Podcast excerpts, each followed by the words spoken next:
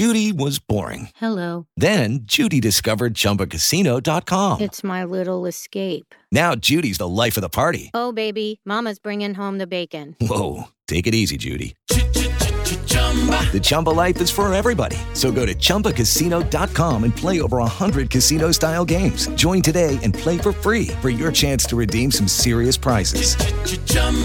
Chumbacasino.com. No purchase necessary. Void where prohibited by law. 18 plus terms and conditions apply. See website for details. Step into the world of power, loyalty, and luck. I'm going to make him an offer he can't refuse. With family, cannolis, and spins mean everything. Now, you want to get mixed up in the family business. Introducing The Godfather at ChumbaCasino.com. Test your luck in the shadowy world of The Godfather slot. Someday, I will call upon you to do a service for me. Play The Godfather now at ChumbaCasino.com. Welcome to the family. No purchase necessary. VGW Group. Void where prohibited by law. 18 plus. Terms and conditions apply. Hello, it is Ryan, and I was on a flight the other day playing one of my favorite social spin slot games on ChumbaCasino.com. I looked over at the person sitting next to me, and you know what they were doing? They were also playing Chumba Casino. Coincidence? I think not. Everybody's loving having fun with it. Chumba Casino is home to hundreds of casino-style games that you can play for free anytime, anywhere, even at 30,000 feet. So sign up now at ChumbaCasino.com to claim your free welcome bonus. That's ChumbaCasino.com and live the Chumba life. No purchase necessary. VGW Group. Void where prohibited by law. See terms and conditions. 18 plus. Hey guys, it is Ryan. I'm not sure if you know this about me, but I'm a bit of a fun fanatic when I can. I like to work, but I like fun too. It's a thing. And now the truth is out there. I can tell you about my favorite place to have fun. Chumba Casino. They have hundreds of social casino style games to choose from with new games released each week. You can play for free anytime, anywhere. And each day brings a new chance to collect daily bonuses. So join me in the fun. Sign up now at ChumbaCasino.com. No purchase necessary. VGW Group. Void where prohibited by law. See terms and conditions. 18 plus.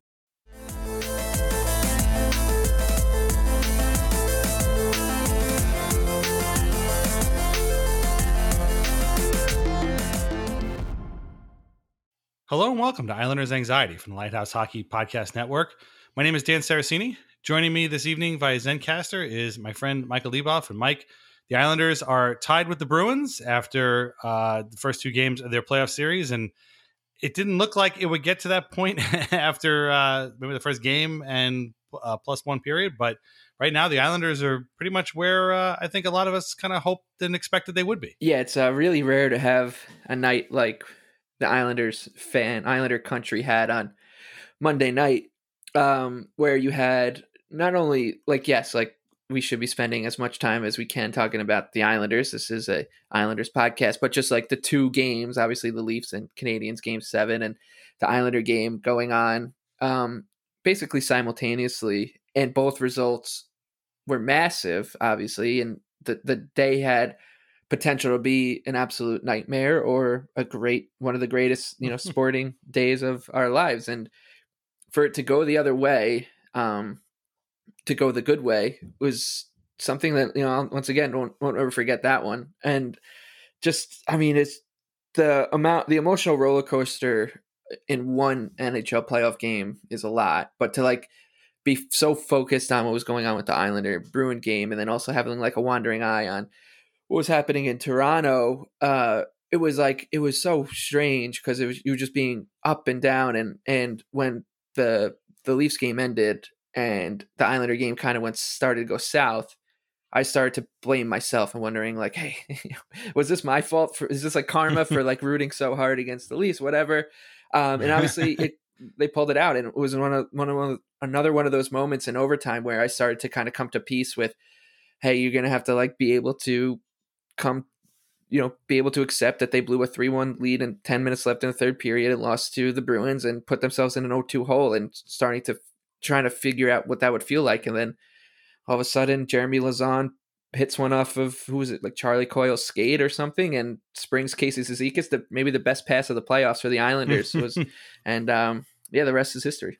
Yeah, it was a good night for the Islanders, for us personally. We'll talk about the Leafs later because it would be really remiss of us to not discuss the Leafs, but let's focus on the Islanders first, and let's rewind the clock before Casey Cizikas beat Tuukka Rask to game one, which was a very different story. The Bruins had a week to rest. The Islanders had about a day or two, and the Islanders walked into a mostly packed TD Garden and quite frankly did not play well. They lost 5-2.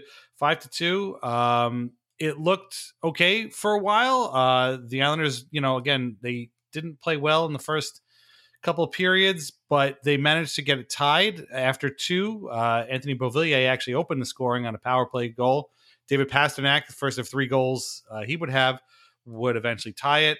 Pastrnak would score again, and then Adam Pelech would tie it just before the end of the second. And at that point, I thought, okay, we've seen this now in the Penguin series too. Like, they didn't play well. They're being outshot by a lot. We're going to talk about that in a little bit too. How the TD Garden off-ice officials counted the shots for the home and road teams. But I thought, okay, I felt pretty good going into the second period. But that's when the wheels came off. Charlie McAvoy scored from the top of the circles or from the high slot through traffic. Pastrnak completed the hat trick. The Islanders really didn't have much of an answer in that third period. Ilya Sorokin was pulled. Mat Barzal took a penalty. Taylor Hall hit an open net, and that was it. Sorokin played pretty well. He gave up a lot of juicy rebounds, and I thought that was really weird considering I don't remember a single rebound he gave up in the previous five games he had played against the Penguins, or the four games he had played against the Penguins. And it just wasn't enough. Like, the Islanders just didn't have enough of anything really in that game against the Bruins. And it was, again, I felt pretty confident. I was thinking to myself, all right, well, this is a change of pace. Like, going into the third period, I feel confident. But then the Bruins just exerted their authority, and that was the end of that. What did you make of that game? And what were your feelings? It was also a bit of a roller coaster, but the end result was not a pleasant one for the Islanders. At that moment. Yeah, it seemed kind of predetermined how that game was going to end. A little bit, just from the way that the Islanders looked. Just. I wouldn't want to say like they were dominated. They kind of were, but like, it wasn't, they just were being beaten at their own game. And I think a lot of it, like, the Bruins looked, the attention to detail was incredible. I thought the Bruce Cassidy he's a really good coach, obviously. And the way that they were shooting at Sorokin was interesting, right? Like, they were, right. They seemed to be aiming for the pads. Right. And it seemed like they had somebody in the kind of danger area waiting for those rebounds. And I think a lot of that is not, we put that on the goalie a lot, like rebound control, but a lot of that comes down to the defenseman. And the Islanders got beat to the puck a couple times. So I think it was like Pelech on one goal, maybe Mayfield on another. You just got to react quicker. And David Pastrnak, of course, has like an otherworldly talent of, releasing a puck really quickly and putting it exactly where he wants to. And he's kind of just a monster in that way. It just seemed like the Bruins kind of had figured the Islanders out in that game. Right. And it's hard because it was the only game of the series. The Bruins looked so good. The Islanders seemingly didn't have any answers. It was very worrying. I woke up the next morning, in like kind of like a fog, trying to figure out why I felt so anxious. And I remembered, it was because we're about to get swept. That's why the season's over. It's like 2019 all over again.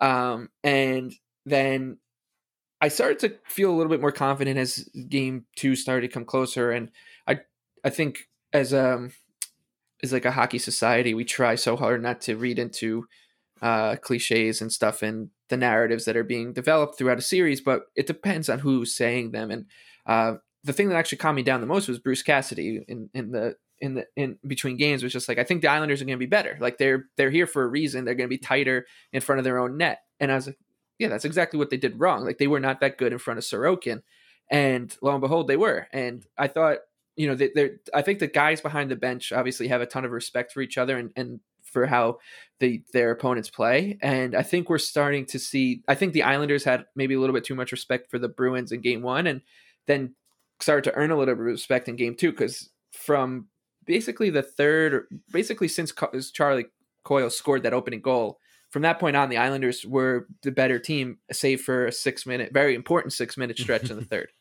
Yeah. That was the thing. And I'm not going to lie. Like after game one, I was like, they're never going to, They can't do anything against this team. That's ludicrous. They're not as fast. They're not as strong. They're not as well. I don't want to say well coached, but like, you know, they weren't as crisp. Like you said, this is going to be bad. But, you know, I agreed with you that they were going to be better. I just didn't know if it was going to be enough. And at the beginning of the game of Game 2, they started out pretty well. They had the first bunch of shots on goal, and then the first chance the Bruins get, it's Charlie Coyle, and he basically walks Nick Leddy. Well, he picks off a Matt Martin turnover. He walks Nick Leddy, and he makes this beautiful sort of cross crease goal. And Semyon Varlamov, who had come in and started the game in place of Sorokin, and it was, on one hand, it was like, oh great, another immediate goal right off the bat. This happened against the Penguins too, but at the same time, that was not like a gimme goal. Like, that was a pretty highlight reel goal that Charlie Coyle scored. And, yes, Nick Leddy got walked. He got turned around. It was pretty embarrassing. I kind of put it a little bit more on Matt Martin for the turnover there.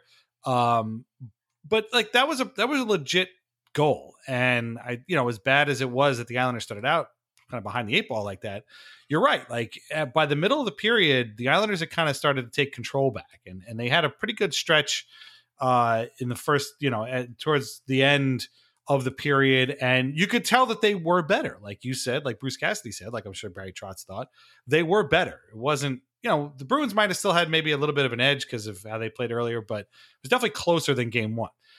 Then the second period starts, and I don't know what happened. I don't know what Barry Trotz told them. I don't know what adjustments were made. I don't know if any adjustments were really made. Something happened, and the Islanders took complete control of that game in the second period. They scored 3 goals. They tied the game on a Josh Bailey power play goal that was off Jeremy Lauzon. Bear with me because this is gonna repeat myself a couple of times. Kind of bounce off of him, but hey, you take it. It's a tie game. They earned that goal. They earned that chance. A couple of minutes later, Kyle Palmieri scores through traffic, kind of on the doorstep. I think Lauzon may have also pushed that puck into underneath Tuukka Rask by accident. He was standing there, and it might have gone enough of him. Maybe Palmieri just kind of banked it enough for Rask himself. But that gave the Islanders a 2-1 lead. And a couple of minutes after that, another power play goal. J.G. Pageau with a beautiful, he was standing in front, pass from Barzal to Beauvillier. Beauvillier turnaround pass to Pageau right in front. It was a gorgeous connection. And not only did the Islanders have a 3-1 lead, but they had taken all of the excitement out of that building. They had taken all the air out of the Bruins. They had wrested control of that game, and it did not look like the Bruins all of a sudden looked like the Islanders had looked in the first period. They were anemic. They couldn't keep up. I don't know what was going on. Their passes all of a sudden weren't connecting. They just couldn't, the Islanders were keeping them penned in their own zone. The Palmieri, Pageau, Zajac line was fantastic. And even Mat Barzal, his line with Jordan Eberle and Leo Komarov, which had been fairly ineffective for the most part throughout the entire playoffs, and especially in Game 1, looked really good. I think Barzal and Eberle may have just were like, you know what, Leo, you just do you, and we're the two of us are going to play together, and if you're there, great. And so Leo had a couple of chances too. Of course, he couldn't bury them because he's Leo Komarov, but like he was kind of in the area, and I thought Barzal and Eberle had both really good games, although they didn't end up scoring any goals. And I thought, oh, this is great. And that sort of pattern continued throughout the half of the third period. And then all of a sudden, the Bruins come back to life. They spend a ton of time in their own zone, in the Islanders' own zone. It's the first line, the perfection line.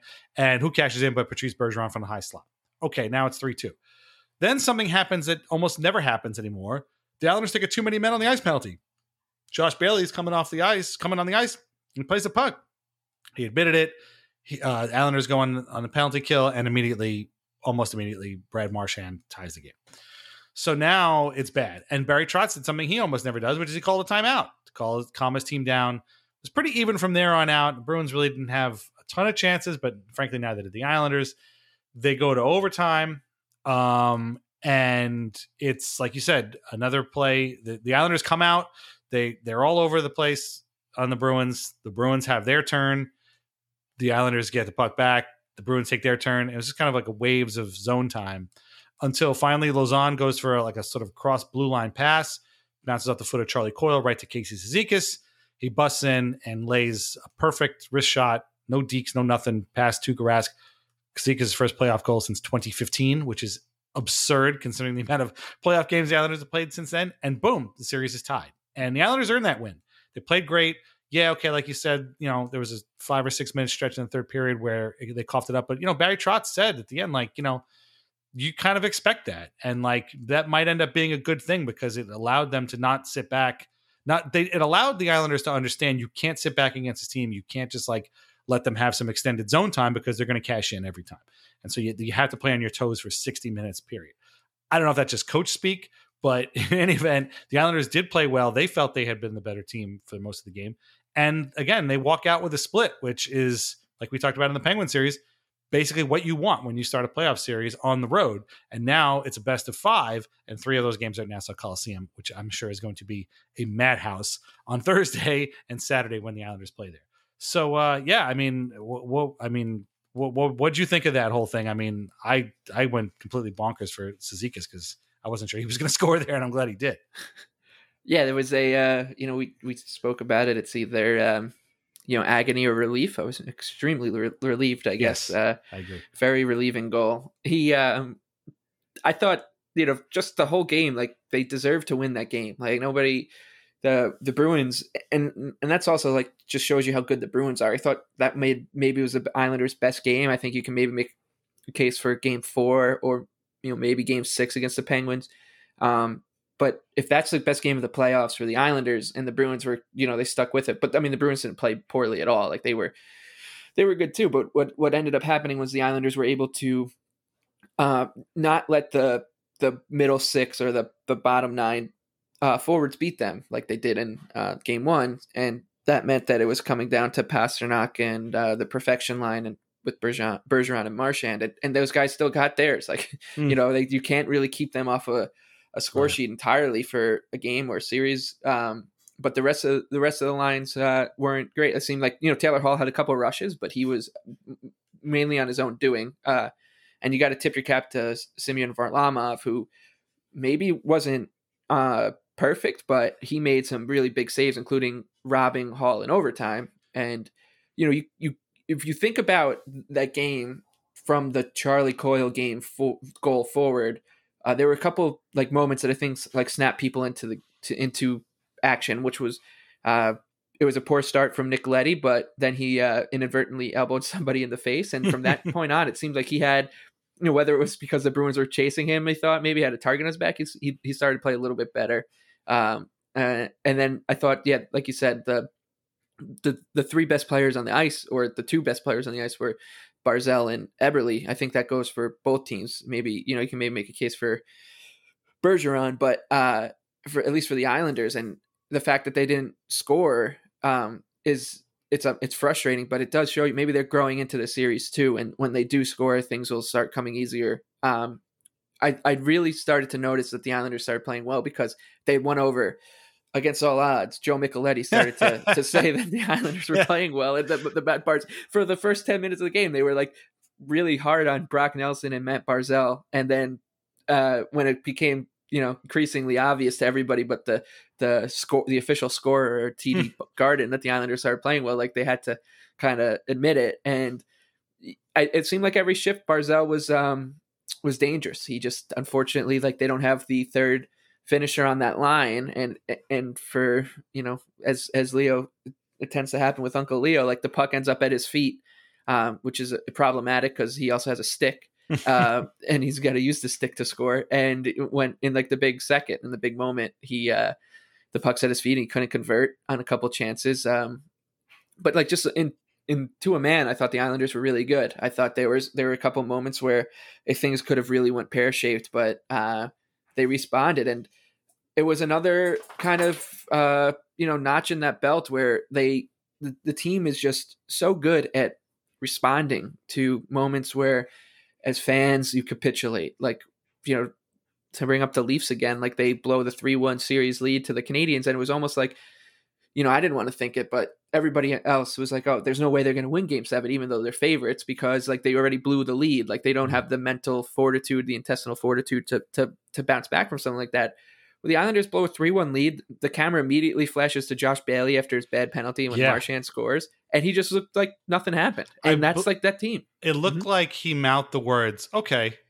Yeah. Like that's, I remember the exact shot because I saw it too, and I'm like, that's crazy. He's just like, okay. And then they, I think, like, pretty soon into the overtime, there was a big chance for the Bruins, and they, like, flashed the Islander bench, and, like, there was Adam Pelech kind of just, like, rinsing off with a water bottle and hopping right back over the bench. It's just like this team is incredibly composed in those moments, which just, it's, I mean, it doesn't make watching playoff overtime any easier at all. Like, because it's not fun. But just knowing that's the team that we have going out there, that, you know, they're at least going to, or for the most part, play the way you want your team to play in overtime, and whether they get the bounce or not is going to determine if they win or not. But that is just very, you know, kind of calming. It doesn't help at all, but it just is after the fact. You're like, oh yeah, I forgot. Like, this is the Islanders. Like, this is the team that they win overtime, playoff overtime games all the time, apparently. So yeah. that was calming. Yeah. And but I thought the same thing too, in a way. 'Cause, like, you know, this team over 3 years has given us, I mean, almost, I mean, if we just, like, made a list, like, how many amazing playoff moments have we seen just over these last 3 years? I mean, it's like a dozen at least. You know, you've got the Bailey overtime goal from Game 1 against the Penguins a couple of years ago. You have the Eberle goal that, you know, or is it Game 4 where, like, I think he and Nelson scored, like, within a couple of seconds of each other.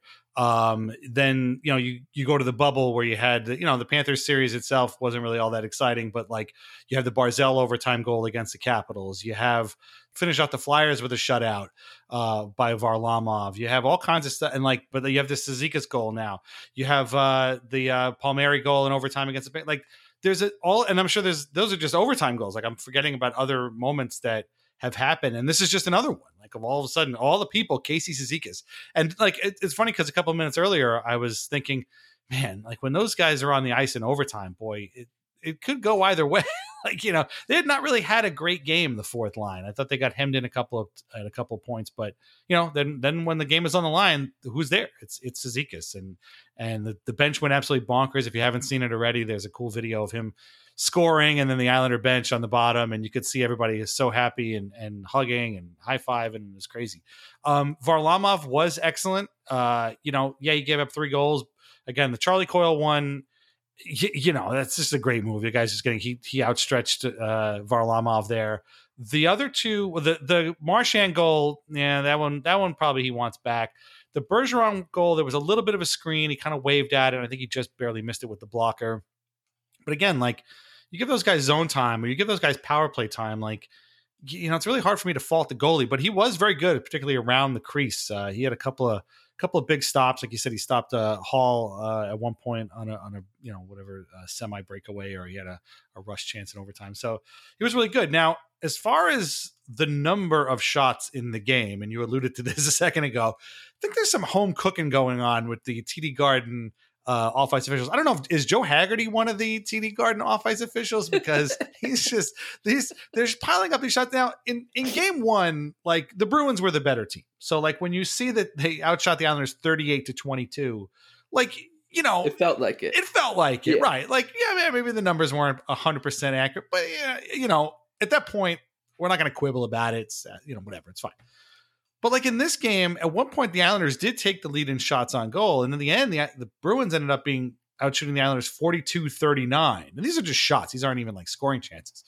And actually, I believe it was for Game 1. It was for Game 1. I remember looking at the team each team had 4 high danger chances, for and against, in that game. And so, like, you know, it was, that makes it seem maybe a little more even than it actually was, but the Islanders did have a couple of chances in that game. They just couldn't convert. So, and this isn't just me being, like, a fan, you know, conspiracy guy. Like, Arthur Staple noticed this. AJ Malesko and the broadcasters noticed this.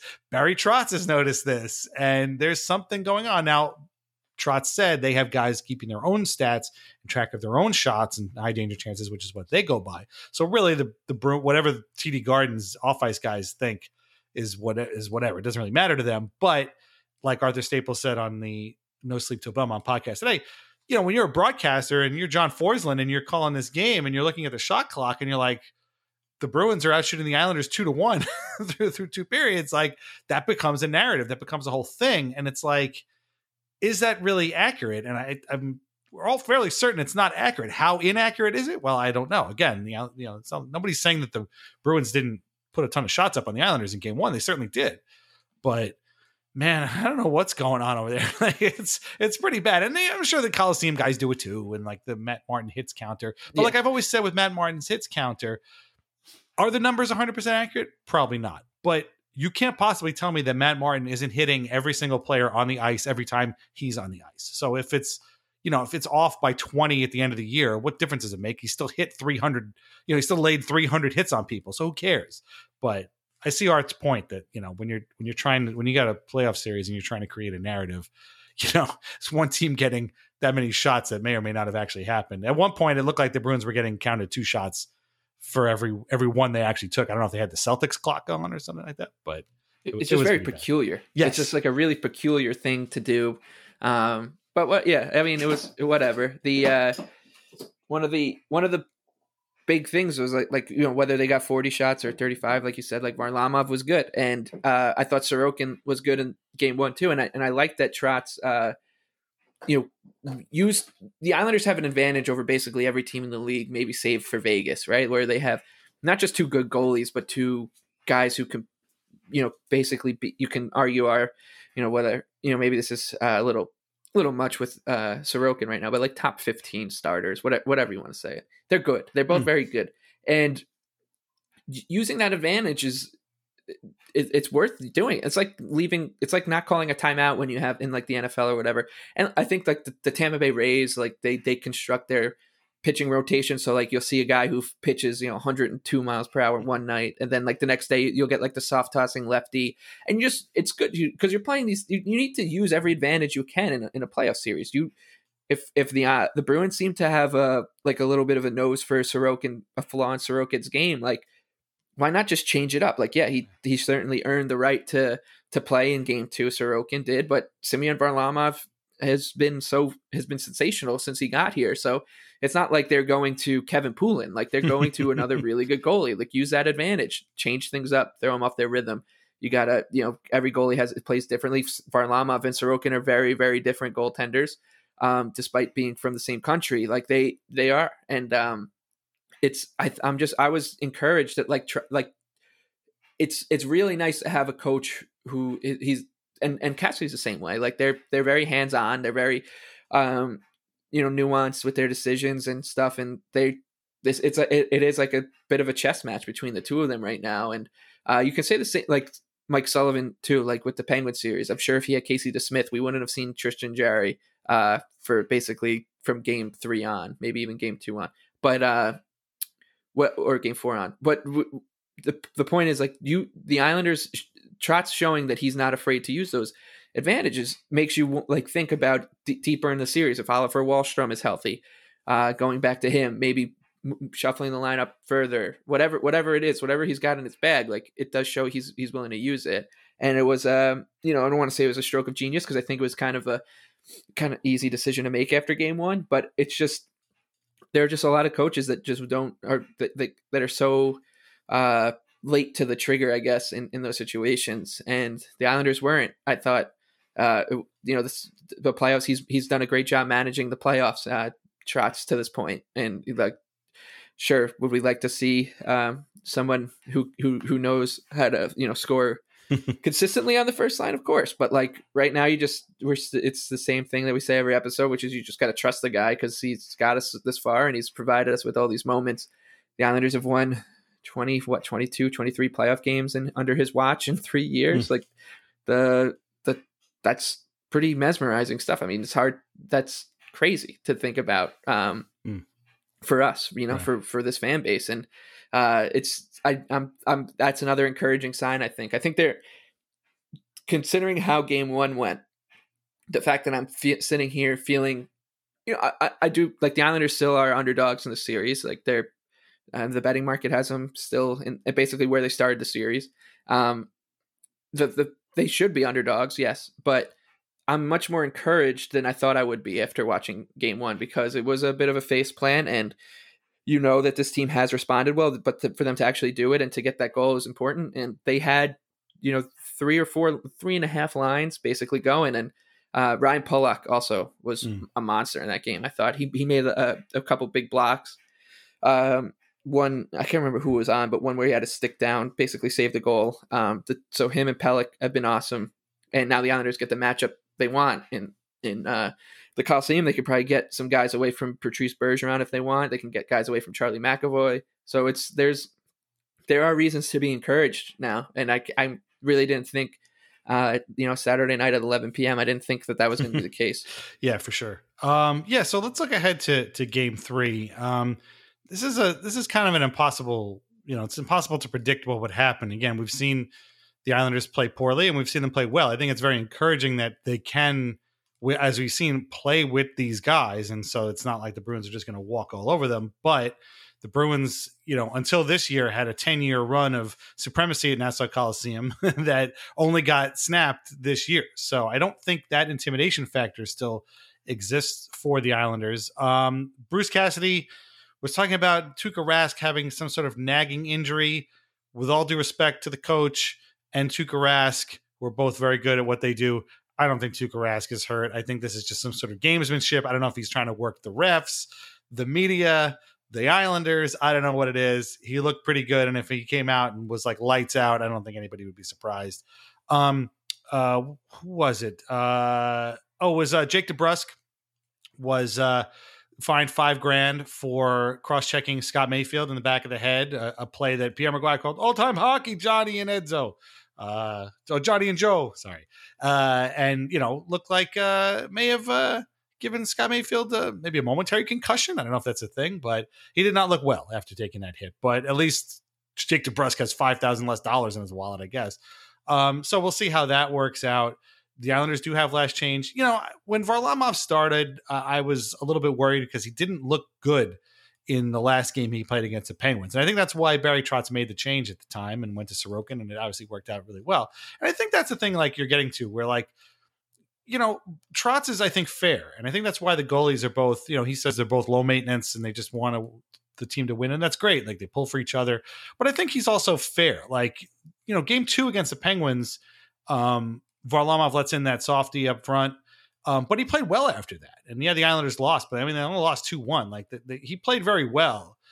Game three was a disaster for him. And it was a very un-Varlamov-like game. And so Sorokin, he gives way to Sorokin, who, again, is great against the Penguins, has a tough one against the Bruins. Varlamov comes back in, and he looked good yesterday. He looked like himself. Again, he let in 3 goals, but I don't think any of them were really all that bad. The Marchand one was a little bit, probably suspect, but he looked like himself again. And I think that's a good sign. And so, I think there's reasons to be optimistic going into game three at the Coliseum, not the least of which is that it's at the Coliseum. It's impossible to know what's going to happen. I could see either team winning both of these games or yet another split. It can really go either way. Would it surprise me if the Islanders won both games? No. Would it surprise me if the Bruins won both? Absolutely not. That one option is terrifying and one option is exhilarating, but we'll have to see how it goes. Yeah. We're not here to say this team is going to win this game on this podcast. But I think that's the right way to look at it is the fact that it can go, you can feel it go either way is a huge step in the right direction from Saturday, which is it. We all wanted to come out with a split. We got a split. And now, the Islanders have just an opportunity to really show not just the Bruins, whatever, the fans, the entire league, if you can beat this team, which is operating, the Bruins come into this game in incredible form, or into the series in incredible form. If you can beat this team, or at least even if they give them a series, the Islanders once again take another step up in the way their this journey and this project under Barry Trotz and Lou Lamoriello. It's not. We already know at least on this show, we know that this is legitimate stuff happening. The Islanders are good. People have been slow to admit it. And if they do continue to kind of just get results or, even play well against the Bruins, it just is another kind of piece of evidence in our kind of building hypothesis. This team is much better than they've been given credit for. We're all used to it. And who better to like measure up against but the team that you've basically been chasing for, you know, in terms of style play, et cetera, for 3 years now. And there's you know, I think a lot of people are kind of not paying attention to what's going on in the East Division for a number of reasons. Like obviously what's going on with Colorado is crazy. What's going on in the North Division is wild. And then you got the Central Division where the Panthers and Lightning played a crazy series, and now you got two juggernauts in the Canes and Lightning. So there's just like reasons that people aren't, and it wouldn't surprise me that you know, yes, it would surprise me, but like in like 10 days from now, if the Islanders are the team representing the East Division, like people be like, "Whoa, how the hell did the Islanders get here? Like, why are they playing Tampa or Carolina or whatever?" It's just like, but that's just who they are, and like they just have not abandoned that identity at all. And that's it's weird, like how tangible it is. Like in that overtime, you can feel like you felt them, like you felt the Islanders were playing their way. But like in overtime, it just comes down to the bounce. So, but like they at least played that the way they were supposed to, the way they've committed to playing. And if they can continue doing that, like they'll have a chance, like because they have the goaltending to keep them in games. They have the forward depth to give the Bruins problems deeper in their lineup. So it's just there's no reason to, you know, of course there's thousands of reasons to be terrified, but there's no reasons to be like, there's no real reason to be right. We should be feeling, if we were normal, if this was normal, we'd be feeling great other than our own anxiety, which is why we're here. Well said. Okay. We are going to take a break and we're going to come back and talk about that other game that happened on Monday and what lessons can be gleaned from that. We're also going to announce our winner of our final month of eBay swag from those who left us reviews on iTunes. So stay with us, and we'll be back in just a couple minutes. Judy was boring. Hello. Then Judy discovered Chumbacasino.com. It's my little escape. Now Judy's the life of the party. Oh, baby, mama's bringing home the bacon. Whoa, take it easy, Judy. The Chumba life is for everybody. So go to ChumbaCasino.com and play over 100 casino-style games. Join today and play for free for your chance to redeem some serious prizes. ChumbaCasino.com. No purchase necessary. Void where prohibited by law. 18+ terms and conditions apply. See website for details. With the Lucky Land Slots, you can get lucky just about anywhere. This is your captain speaking. We've got clear runway and the weather's fine, but we're just going to circle up here a while and get lucky. No, nothing like that. It's just these cash prizes add up quick. So I suggest you sit back, keep your tray table upright, and start getting lucky. Play for free at LuckyLandSlots.com. Are you feeling lucky? No purchase necessary. Void where prohibited by law. 18+ terms and conditions apply. See website for details. Our favorite sponsor is VintageIceHockey.com, where you can get t-shirts, hoodies, and mugs featuring over 100 classic hockey logos. Do you remember the Long Island Jaws of Roller Hockey International from the mid-90s? Well, guess what? VintageIceHockey.com has Long Island Jaws t-shirts and sweatshirts and mugs and all kinds of... Yes, I'm not kidding. The shark with the rollerblades can finally be yours. I know I'm going to get one. They also have our Al Arbor t-shirts, which our portion of which goes directly to the Center for Dementia Research. And if you use code Lighthouse15, you can save yourself 15%. So get to VintageIceHockey.com today. Buy a Long Island Jaws t-shirt. Come on, it's a shark and rollerblades. Like, geez, come on, you got who doesn't want that? It's the coolest logo ever. I remember the Long Island Jaws, like there. I guess like, you know, 10 years, maybe more than that, like 15 years ago. I was in high school and I was like, "Do you remember that roller hockey team that played at the Nassau Coliseum?" And my friends were like, "No, are you crazy?" Oh my god, that exact same thing happened to me the other day. and I didn't know if I had like, you ever have one of those moments where you don't know if you made up the whole thing in your head? And so I like researched. I'm like, okay, thank God. Like, no, I was right, and it was obviously that was a long time ago, so the internet wasn't as easy to like find information, but it took a little time. Like I told you, there was really a team that played at the Coliseum called the Long Island Jaws. I was with my friends from high school and I said that and they all looked at me like, "What are you talking about?" I'm like, "Are you guys kidding me right now? I thought they were playing a joke on me." I'm like, "The Long Island Jaws with a Z? You don't remember that? With the shark, with the roller? They played like 2 years roller hockey. You don't remember that?" I same thing. I'm like, am I losing my mind? But no, we did not lose our mind. And fortunately, neither did our friend Kevin, who runs VintageIceHockey.com, who went out, got that logo. So now we could all own the Long Island Jaws and we'll bring it back somehow. I don't know. Maybe UBS Arena will have be the birthplace of Roller Hockey International too. So moving on to hockey teams of today. So while the Bruins and Islanders are playing, I think you, me, and a very select few on Earth were paying more attention to that game than the other game that was going on at the time, which was Game 7 against the Canadiens and Leafs.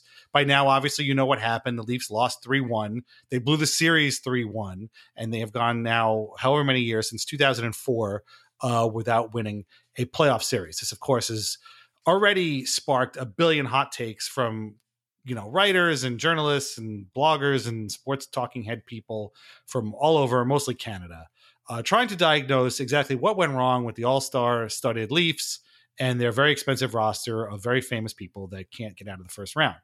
I'm going to give you the floor and let you begin. But this is obviously for us incredibly hilarious, and the whole thing just really makes it so much fun. And I couldn't get enough today. Normally I avoid the Leafs like a plague. I did not watch 1 second of that series. I swear to you, if it would come on in, like, you know, they'd show like the live look in at the intermissions of the Islanders game or whatever, I would get up and walk away, or I would put the you know, my computer on mute. I didn't want to know from it. I didn't want to hear about it. I almost never read about the Leafs ever, but today I was trying to take in as much as I could to soak in the misery of this fan base, because it is so hilarious and it's so worth it. I think we deserve that kind of enjoyment. Yeah, not only do we deserve it, but we should, you know, you should be going to seek it out. Like I'm very grateful that we have 2 days, 2 full days before game day, because I said to myself that Tuesday is going to be devoted to just digesting as much Toronto Maple Leafs content as possible. The first words I might have said this morning was, you know, Alexa, please turn on Sportsnet 590 Toronto radio. And she did. She turned it on, and they were there talking about the Leafs, and they were having a meltdown. And it was honestly, like, it's as satisfying every you don't. I think last year went because of the bubble or whatever. It was like a little different because it just seemed like the Leafs had kind of committed to, like, you know, this is like step one of our process. If we don't win the Stanley Cup this year, it's fine, because next year we're going to. So, you know, it was almost like a longer term thing. It was still obviously incredibly sweet, but this year was just remarkable for the way that it happened, blowing a 3-1 series lead to a, honestly, like, just a very pedestrian team. Yeah, that's a good way to put it. For the Habs, yeah. They're a pedestrian. They're not bad. Yeah, and I mean, it doesn't get lost on me, like, how petulant it can seem to being, like, this thrilled about another team's loss, but it's so different with our fan base. Our franchise is just so embedded, I guess, or whatever, joint at the hip with the Leafs. There's no other way to kind of put it. Like, the two stories are there. Like, their captain is a very, very big part of this era of the Islanders, and the way he left obviously is. So, like, to have that, it's depending on how it ends. Obviously it all depends on how this ends. To have that kind of, you know, a chip on a shoulder, whatever you want to call it, could end up being just a great thing. 'Cause it does give you, like, just this rooting interest into other teams, and it does, like, allow you to pay attention to other stuff and to hate watch and that's, you know, kind of what sports are all about. Is there supposed to be an escape from everything else? And you have two. Like, you have the Islanders, more than that, because the Islanders happen to have more teams that we hate than maybe any team in sports, like, between the Rangers, Penguins, Leafs, and whoever else. But it's just great. Like, there's no other way to put it. And I was talking, one of my friends at work, Ari, is a big Canadiens fan, and he texted me a picture of the Toronto Sun, and he said, "Hey, my buddy's gonna grab a bunch of these. Do you want one?" And I was like, because it was like a picture of all their cover for today, which is like had all the covers, whatever, on it. And from when they got eliminated, he's like, "I'm gonna frame it. Do you want one?" I was like, "Absolutely." And so we have to explain to somebody who comes into my house, who doesn't know me yet, like, who just comes over for a party or whatever. It's like, why do you have a Toronto Maple Leafs, you know, Toronto Sun frame about the Maple Leafs? And to have to explain it will take 3 hours. But to have, like, an Islander fan or someone who listens to this podcast come in and see that framed photo, they'd just be like, that's one of the greatest things ever. They probably would want one too. Like, this is, that's just who it is. Like, we're very, you know, it's a very different, we're very emotionally abused fan base. And if for that reason, if that is something that gives you happiness, which it should, you know, go seek it out. There was not enough Maple Leafs content today. It's something we will never say ever in our lives, but the Maple Leafs were not covered enough today. And the great thing is it's going to last for a while. Like today, the exit days are tomorrow, which is Wednesday, the exit interviews. That's going to be awesome. The Kyle Dubas end of season presser will probably be tomorrow. That's gonna be awesome. 31 thoughts on Friday. I might listen to it 10 times. Like, this is just it's just going to be a sensational couple of days of that part of being an Islander fan. And the best part is the Islanders are still playing while it's all going on. So you're getting the best of both worlds. Like, the Casey Cizikas scored 15 minutes after the Maple Leafs got eliminated. Yeah. And I was listening to the radio and they're like, of course it was a local product. Casey Cizikas, former captain of the St. Michael's, Mississauga Majors or whatever. And they're talking about how they need a Casey Cizikas or whatever. And I'm like, this is unbelievable. Please keep going. And it's not going to get bad. Like, last night was truly one of the best sporting nights of not just the season, but of maybe my life. Like, just the way everything went, every result, both results were so massive. They both went the right way. I had a friend, Tim, who reached out. He's like, I've never been so happy to lose a bet, because he had bet the both the Bruins and Leafs in a parlay as an emotional hedge. And, we're screwed up. And this is, part of the journey, and the media meltdown from all the, hockey Twitter people was amazing to watch too. Like, I'm not done yet. I realized today there was a couple people who I haven't checked in on, watched my Steve Dangle this morning, still watched so much more to take in. Yeah, I was going to say, if you're talking about meltdowns, we have to start with Steve Dangle now. I do not watch his videos. I don't seek him out. In fact, I do, again, the most I can. Watch him once a year. Once a year. And he actually mentions that in the video this week. And I went and watched it. And, I urge everybody to check it out. And, for the first, 10 minutes or so, the whole thing is a half hour long. So if you're like, wow, 10 minutes, he talks for a half hour, he yells for a half hour about this. The first 10 minutes or so, you start to kind of feel bad for him, because he talks about how, he has become this sort of, soundboard for this fan base. And, he takes these things and now look, he's the one who put himself in that position. And so, but you start to feel a little bit bad that all these people have put this, their hopes and dreams of this team on this one dude's shoulders, and they expect him to voice their frustrations. But then he says something that immediately turned me off and immediately erased all of the sympathy I may have had for him, when he talked about how these players, and I don't know if he was talking about Tavares specifically, because obviously Tavares got hurt. So it's not like this whole thing isn't really on him. Although between us as friends, I kind of feel like this would have happened even if he had played, but that's just me. He talked about how these players had talked about not just winning a cup, but winning a cup in Toronto. And how, they could go and win a cup anywhere, but winning it in Toronto would make it more special, and it wouldn't be the same without winning it here. That's where you lose me, because that's bullshit. I'm sorry. You can't tell me that every player that has won a Stanley Cup since 1967 that did not do it with the Maple Leafs is somehow not quite as happy as he could be because he didn't do it with the Leafs. That. That's ludicrous. That is the kind of narcissism and myopia that is a trademark of this fan base. And this is why people hate you. They really do, because you can't, the Islanders, I started thinking about, what Toronto area guys were on the Islanders. And honestly, they had a lot of Western Canada guys and French Canadian, a couple of Swedish guys. So I don't know, I guess Billy Smith might be from the Toronto area, but you can't tell me, even if he is, you can't tell me that, Billy Smith somehow looks back on his 4 straight Stanley Cups and 19 straight playoff series wins and goes, man, I kind of wish I did it with the Leafs. Are you out of your mind? Are you kidding me? Why would he say that?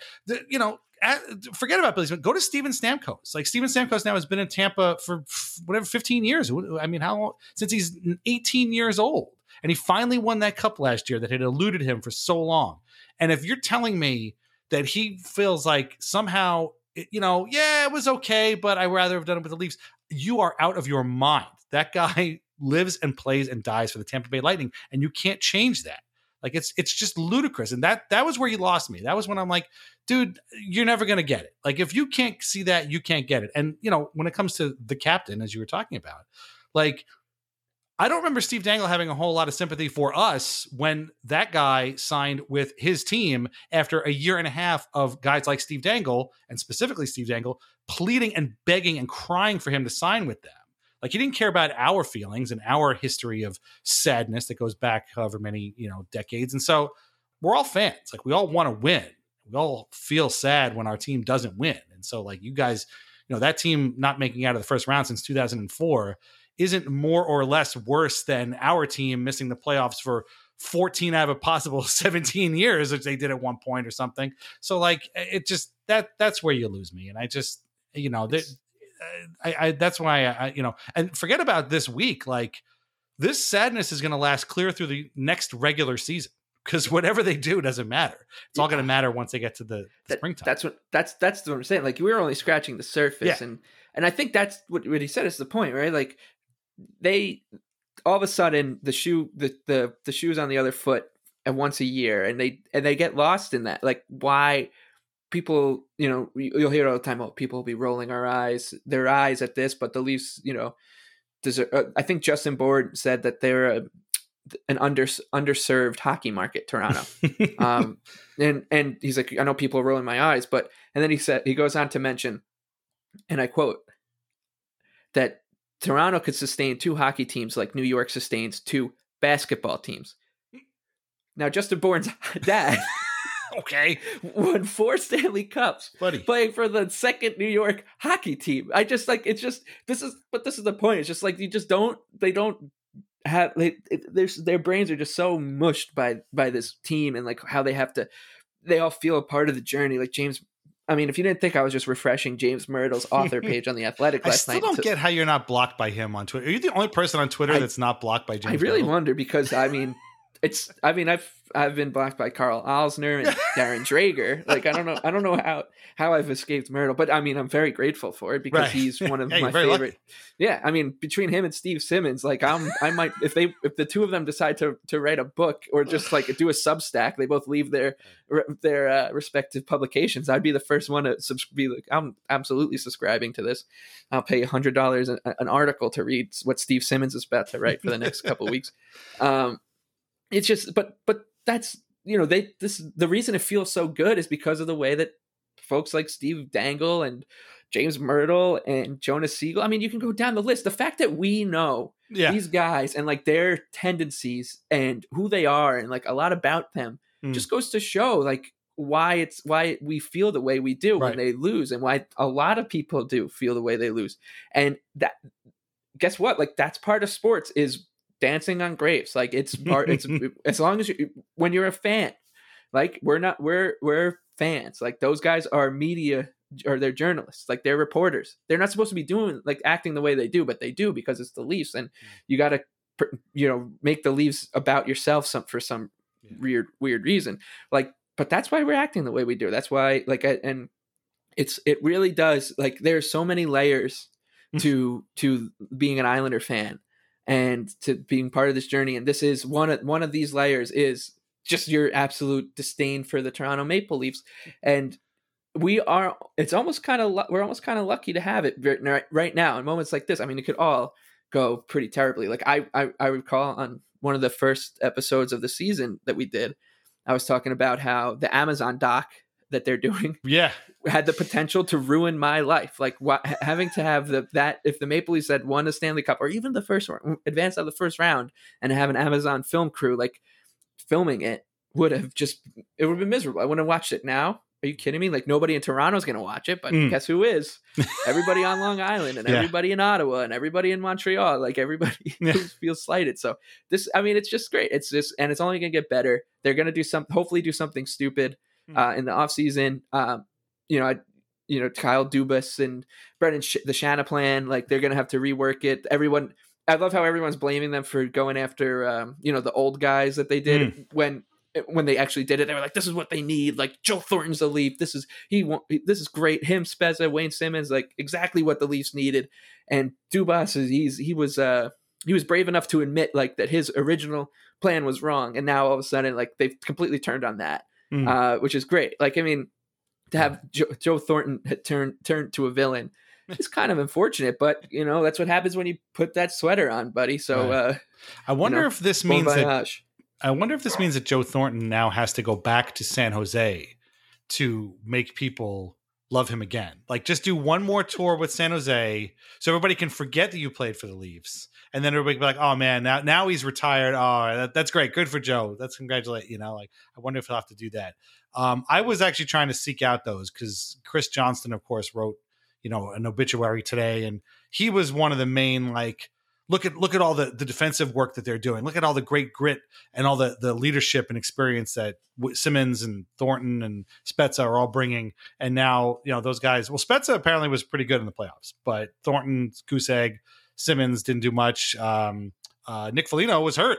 him and Tavares, you know, they were hurt. So I feel like, you know, it's fair to kind of go through and read all those old stories. And you know, it's funny too. I read, Ian McIntyre is at Sportsnet, and I guess he must have drawn the short straw over in the Sportsnet office because he's covering the Bruins Islanders series, and his lead, like his literal first five paragraphs of his recap of Game 2 of the Islanders Bruins series was all about the Leafs and how, you know, they don't have this sort of thing, and this isn't like the series that they played because the Islanders keep going on. It's like, dude, why are you even talking about the Leafs in this series? That, again, this is the problem. You don't need to. Just talk about the Bruins and Islanders. It's okay. Yes, it was happening at the same night. It's okay. You don't have to talk about it. Who cares?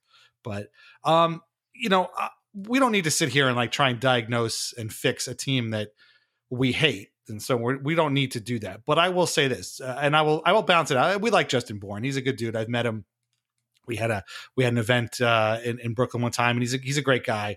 And so I will give you one good thing that Bourne wrote today. He talked about the Leafs and how, like, getting back to the guys like Thornton and Simmons, like, you can't just sort of airdrop in grit and experience. Like, it has to come from the core group. And I think that might have been the miscalculation, was that you could just drop in these guys and they'll just, you know, magically make the rest of your team grittier or whatever. And it just didn't work. I mean, the Leafs didn't just get beat because Carey Price stood on his head. Like, they played legitimately poor hockey for 3 straight games. They had turnovers. They just couldn't score. I mean, they lost game 7, 3-1. William Nylander scored with, you know, a minute and a half to go. Like, that was it. Where are the other guys? Like, they just couldn't score. They didn't do anything. And it was just this anemic showing of this high price roster. And so I don't know if grit is really the right word, but, like, the drive to win has to come from the core guys. And if it's not coming from Marner and Matthews and Tavares and, I guess, Morgan Riley and whoever else is, you know, maybe Jake Muzzin, who was also hurt, you know, and the goalie, in this case, it's Jack Campbell. They have all anointed him to be Johnny Bower now all of a sudden. He's going to lead them to the cup. Like, it has to come from those guys. And, you know, again, to tie it back to the Islanders, like, when Barry Trotz showed up, the big thing, and Lou Lamoriello gets a lot of credit, and maybe too much, to be honest. No, Lou, please don't smite me for saying this. I think he deserves credit for, you know, kind of professionalizing the Islanders for sure. But to me, the big thing that changed the Islanders was Barry Trotz came in. He's got the Barry Trotz plan. We all know what it is. They just won a cup, and he got a 100% buy-in from every single player on that team. Didn't happen overnight. We all remember Eberle and Barzal took basically the whole regular season before they figured out what he wanted, but he got Lee and Bailey and Nelson and, you know, other guys. It took Pelech and Pulock a little while to come around, but he got every single player on that team to commit to this system and commit to playing this way. And now look where they are. Like, they're in the second round of the playoffs for the third straight year. Like, that's the thing. I just don't think the Leafs have that. And I mean, again, I say this as a person that didn't watch any of their play. So I'm, you know, who's the expert now, but, like, it just seems to me like they're just out there trying to kind of wheel and deal on their, there's no commitment to an identity, to a style of play that is successful. And until they get that, it's just going to be, you know, the same bunch of guys. They're good. Don't get me wrong. They're really talented, but, you know, when it comes to a team, when you face a team that has a drive to and they're all pulling on the same rope at the same time, the way the Habs are, they're just going to be the same thing happened with the Jets and Oilers. Like the same thing happened. Paul Maurice had those guys playing a certain way and they won, and that's it, you know, and that's just how it works. I mean, it's not that easy, obviously, but to me, that's what the Leafs problem is. It's got to come from those guys.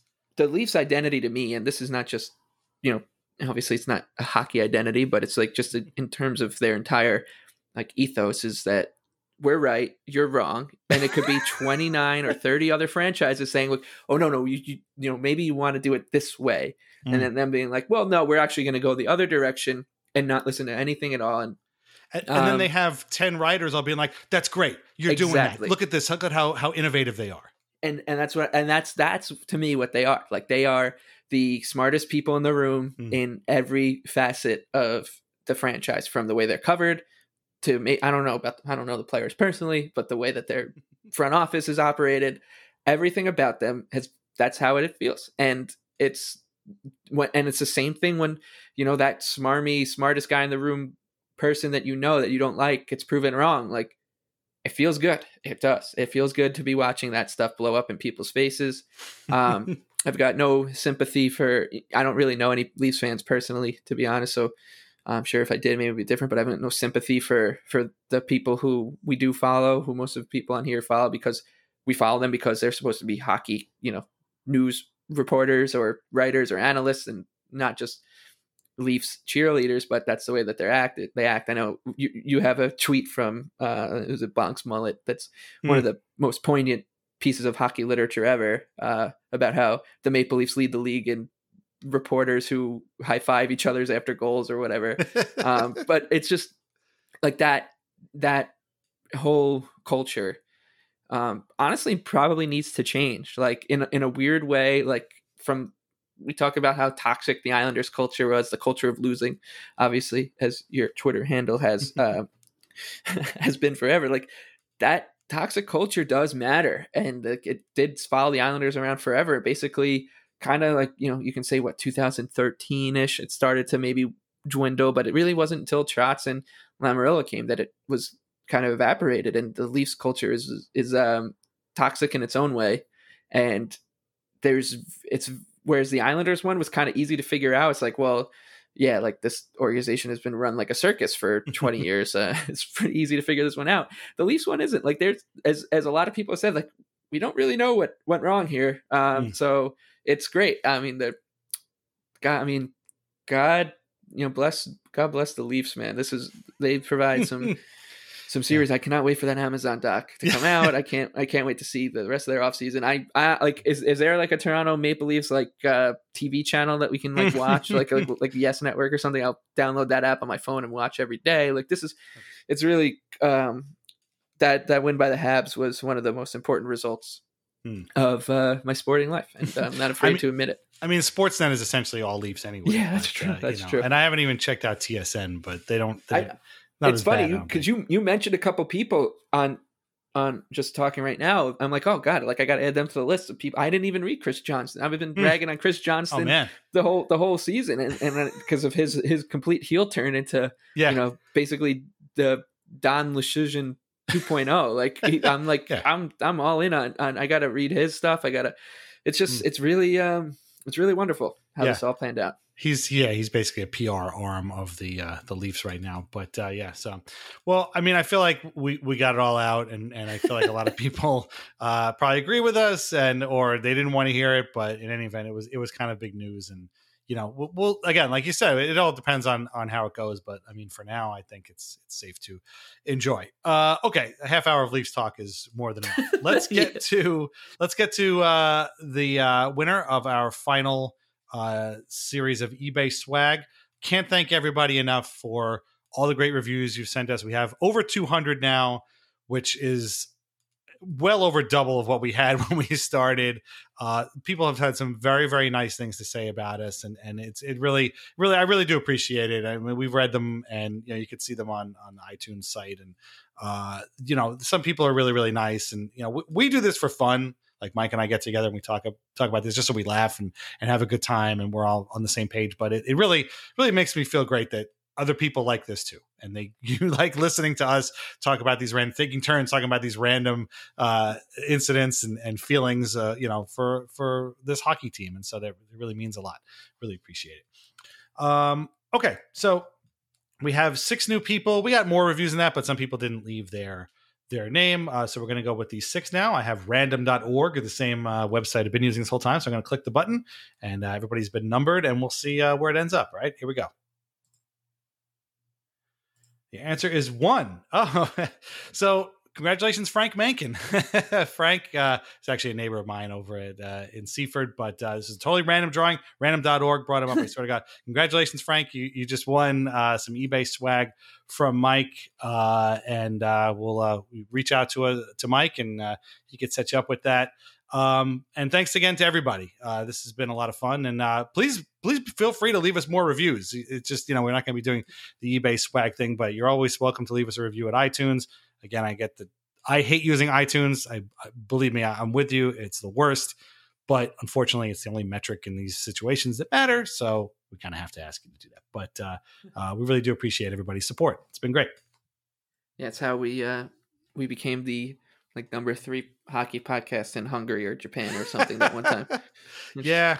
I don't know if they've changed their, I think the website Chartable has changed their algorithm. 'Cause I haven't noticed any, we're not so big in the Balkans anymore. Yeah, exactly. Every once in a while. I'll never forget that first time I saw we were number 1 in Japan. I was like, that's gotta be a joke. Come on.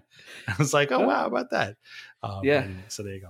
So congratulations, Frank. Congratulations to all of our winners. And we really appreciate it. So please leave us some more reviews if you can. Also make sure to read Lighthouse Hockey every single day for your most up-to-date Islanders news and discussion. It's been a lively place the last couple of days. The game on Thursday is at 6:30. Dom just posted a thing about that, so you should check that out as well. It's at 6:30? Yeah, it's a 6:30 start on NBC. Ugh, gross. It's the worst. I'll be there. I didn't. I'm sure I would have found out later, but I didn't know that. But I'll be. It just came down a little while ago. I think they announced it maybe like a half hour or so before we came on. Okay. So, yeah. But great. Back at the Coliseum in the parking lot. It's going to be a wild place. My best buddy Gio is going to be there with his kids. That's going to be fun.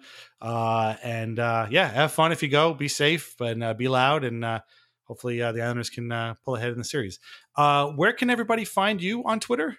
The Big Lebowski with 2 E's. Follow Mike at The Big Lebowski with 2 E's on Twitter. Read his work at the Action Network. And I completely forgot. So the series is 1-1.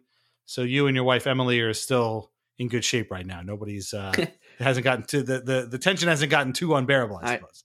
I negotiated to watch game 1 alone at a bar with my friend. It was his birthday. And game 2 also was the first one we watched together. And the best part of it was that, Emily called me a brat basically throughout the entire overtime. 'Cause I just wasn't talking to her.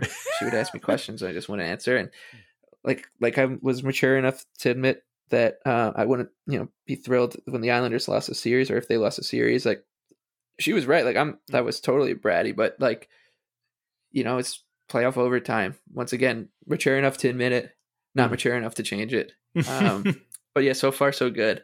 Good. We'll see how it goes. I mean, when we get to the business end of the series, who knows what happens. But maybe I thought, Casey Cizikas might have saved my marriage last night, I guess. So we'll see. We'll see how the rest of this plans out. Well, there you go. But well, she's much more gracious than me. God, it's kind of sickening how nice she was after the Islanders won last night.